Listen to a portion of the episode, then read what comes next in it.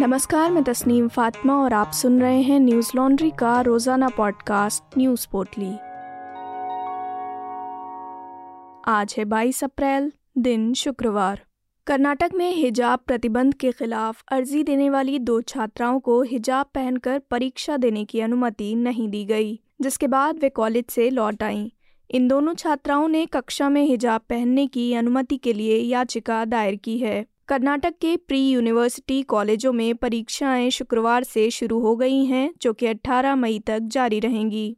आज पहली परीक्षा में बैठने के लिए ये छात्राएँ हिजाब पहनकर आई थीं। छात्राओं ने करीब 45 मिनट तक पर्यवेक्षकों और कॉलेज के प्रिंसिपल से अनुरोध किया, लेकिन अंततः राज्य सरकार के प्रतिबंध को बरकरार रखने वाले अदालत के आदेश के बाद ये अनुमति नहीं दी गई। बाद में ये दोनों छात्राएँ परीक्षा केंद्र से चली गईं।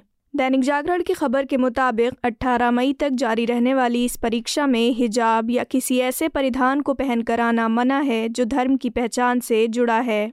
हिजाब पहनने वाली लड़कियों से कहा गया है कि परीक्षा हॉल के बाहर ही वे अपने स्कार्फ उतार दें। जबकि परीक्षा के लिए मौजूद छात्राओं का कहना है कि वे परीक्षा हॉल के भीतर ही हिजाब उतारेंगी और परीक्षा खत्म होने पर इसे पहन लेंगी। एक छात्रा ने कहा, हिजाब महत्वपूर्ण है और परीक्षा में पास होना भी उतना ही ज़रूरी है। हमारा भविष्य परीक्षा के नतीजों पर निर्भर करता है। राज्य के हिजाब प्रतिबंध के खिलाफ लड़ाई में सबसे आगे सत्रह वर्षीय आलिया असदी ने पिछले हफ़्ते मुख्यमंत्री बसवराज बोम्मई से नए सिरे से अपील करते हुए कहा था कि उनके पास अभी भी हमारे भविष्य को बर्बाद होने से रोकने का मौका है। बता दें कि पिछले दिनों मुख्य न्यायाधीश ऋतुराज अवस्थी के नेतृत्व में कर्नाटक हाईकोर्ट की विशेष खंडपीठ ने कक्षा में हिजाब की मांग करने वाली छात्राओं की याचिका खारिज कर दी थी। खंडपीठ ने यह भी कहा था कि हिजाब इस्लाम का ज़रूरी नियम नहीं है। सुप्रीम कोर्ट ने दिल्ली पुलिस की ओर से दायर किए गए उस हलफनामे पर अपनी नाराज़गी जताई है, जिसमें कहा गया है कि गत वर्ष दिसंबर में दिल्ली में आयोजित धर्म संसद में कोई हेट स्पीच नहीं दी गई थी। गत वर्ष 19 दिसंबर को दिल्ली के गोविंदपुरी स्थित बनारसी दास चांदीवाला सेवा स्मारक ट्रस्ट सोसाइटी के ऑडिटोरियम में हिंदू युवा वाहिनी द्वारा आयोजित एक कार्यक्रम में सुदर्शन टीवी के editor in chief Suresh Chavhanke ने मुसलमानों के खिलाफ भड़काऊ भाषण दिया था। इस कार्यक्रम में सुरेश चावहाड़के के अलावा यूपी सरकार के दर्जा प्राप्त राज्य मंत्री राजेश्वर सिंह और हिंदू युवा वाहिनी के पदाधिकारियों समेत बड़ी संख्या में अन्य लोग भी शामिल हुए थे। धर्म संसद में दिए गए बयानों के खिलाफ पत्रकार कुर्बान अली और पटना हाईकोर्ट की पूर्व जज अंजना प्रकाश ने अदालत में याचिका दाखिल की थी। इस याचिका में दिल्ली के साथ साथ हरिद्वार धर्म संसद में बयान देने वालों पर भी कार्रवाई करने की मांग की गई थी। दिल्ली धर्म संसद में दिए गए बयानों की जाँच दिल्ली पुलिस कर रही है। इस मामले में दिल्ली पुलिस ने सुप्रीम कोर्ट में हलफनामा देकर कहा कि चावहड़के ने कोई भड़काऊ भाषण नहीं दिया था और याचिका करने वालों की मंशा गलत है। गौरतलब है कि गोविंदपुरी में हुई इस धर्म संसद में सुरेश चावहाड़के ने लोगों से शपथ लेने का आग्रह किया था कि हिंदू राष्ट्र के लिए लड़ेंगे, मरेंगे, ज़रूरत पड़ी तो मारेंगे। बीबीसी की खबर के मुताबिक justice A M Khanwilkar और अभय एस ओका के नेतृत्व वाली पीठ ने शुक्रवार को दिल्ली पुलिस के हलफनामे पर अपनी नाराज़गी ज़ाहिर की। अदालत ने कहा, इस हलफनामे को डीसीपी द्वारा दाखिल किया गया है। हम उम्मीद करते हैं कि वे इसकी संवेदनशीलता को समझते होंगे। क्या उन्होंने जाँच रिपोर्ट को ही फिर से दाखिल कर दिया है या अपनी अक्ल भी लगाई है? सुप्रीम कोर्ट ने पुलिस को अपना रुख साफ़ करने का निर्देश देते हुए कहा, क्या ये आपका भी रुख है या सब इंस्पेक्टर स्तर के अधिकारी की जाँच रिपोर्ट को ही आपने यहाँ पेश कर दिया है? अदालत ने एडिशनल सॉलिसिटर जनरल को 4 मई तक बेहतर हलफनामा दाखिल करने का आदेश दिया है।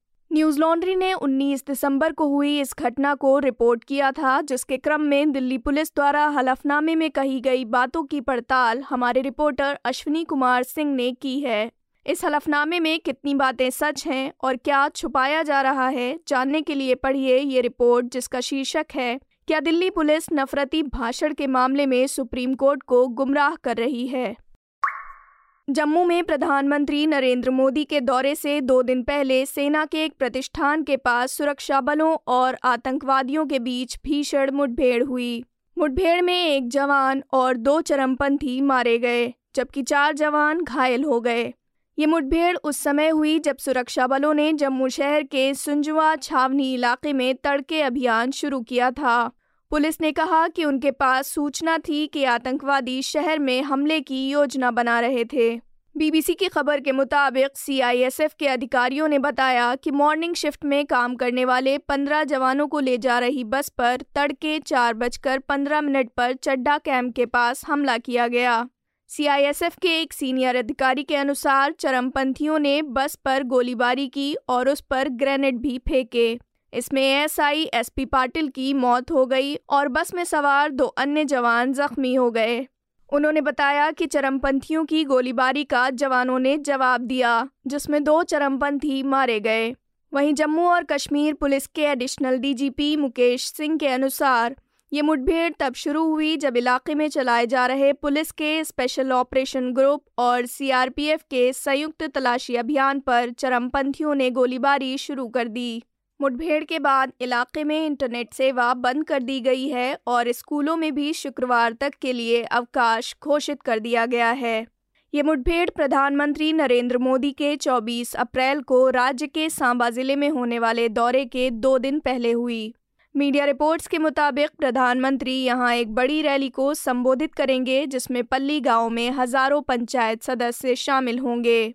उनकी यात्रा से पहले यहाँ पर हाई अलर्ट रखा गया है और सुरक्षा बलों द्वारा 24 घंटे गश्त किया जा रहा है। जम्मू कश्मीर को अनुच्छेद 370 और 35 आ द्वारा दिए गए विशेष दर्जे को हटाने के बाद पीएम मोदी का ये पहला राजनीतिक दौरा है।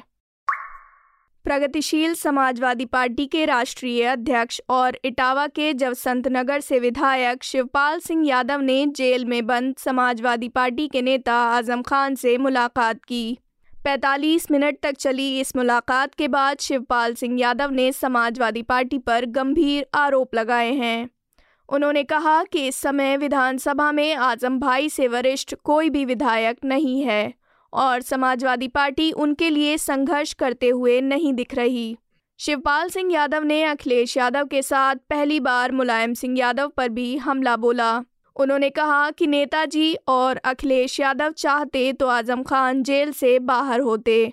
नेताजी ने कुछ नहीं किया, लोकसभा में भी मामला नहीं उठाया। वे चाहते तो धरना कर सकते थे।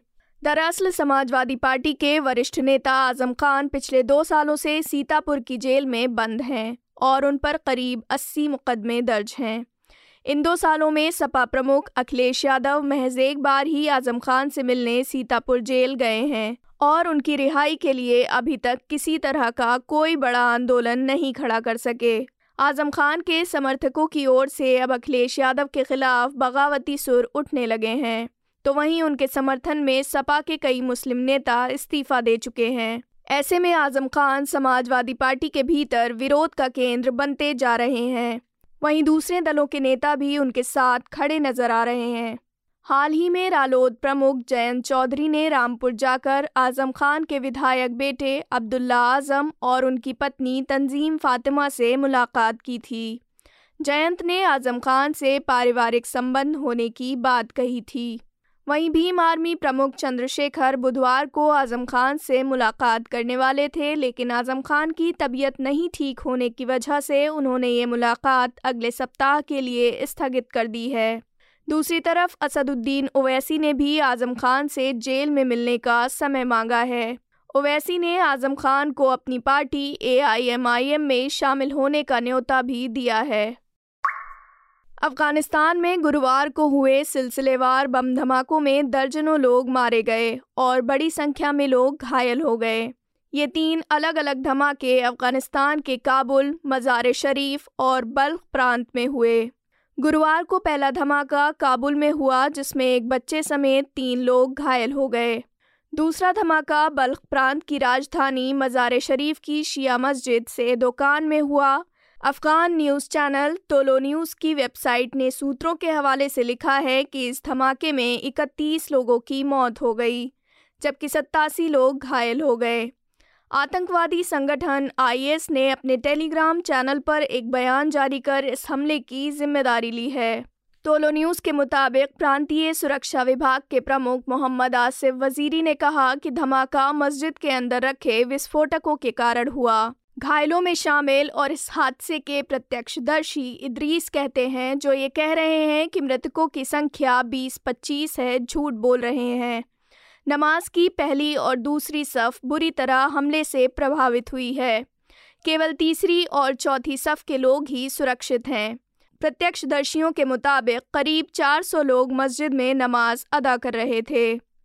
बता दें कि शिया मुस्लिम समुदाय अफ़गानिस्तान में अल्पसंख्यक समुदाय है। अब तक हुए ज़्यादातर बम धमाके इसी समुदाय को निशाना बनाकर किए गए हैं।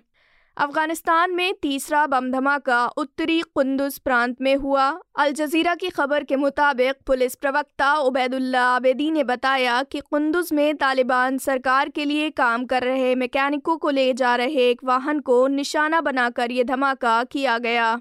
साइकिल में छिपे बम से किए गए इस धमाके में कम से कम चार लोगों की मौत हो गई और 18 अन्य घायल हो गए। घायलों में स्कूली छात्र भी शामिल हैं। बता दें कि मंगलवार को भी काबुल के शिया इलाके में एक स्कूल के बाहर दो विस्फोटों में कम से कम छः लोगों की मौत हो गई थी और 25 अन्य लोग घायल हुए थे। न्यूज़ लॉन्ड्री 100 प्रतिशत विज्ञापन मुक्त प्लेटफॉर्म है, जिसका मतलब है कि हम किसी भी सरकार या कॉरपोरेट से विज्ञापन नहीं लेते। हम आपके समर्थन से चलते हैं। हम ऐसे ही स्वतंत्र होकर काम कर सकें, इसके लिए न्यूज़ लॉन्ड्री को सपोर्ट करते रहिए। न्यूज़ लॉन्ड्री को सहयोग देने के लिए Hindi dot Newslaundry dot com पर जाएँ और सब्सक्राइब करें और गर्व से कहें, मेरे खर्च पर आज़ाद हैं खबरें। इसी के साथ आज की न्यूज़ पोर्टली में बस इतना ही। नमस्कार। न्यूज़ लॉन्ड्री के सभी पॉडकास्ट ट्विटर आई और दूसरे पॉडकास्ट प्लेटफॉर्म पे उपलब्ध हैं। खबरों को विज्ञापन के दबाव से आज़ाद रखें। न्यूज़ लॉन्ड्री को सब्सक्राइब करें।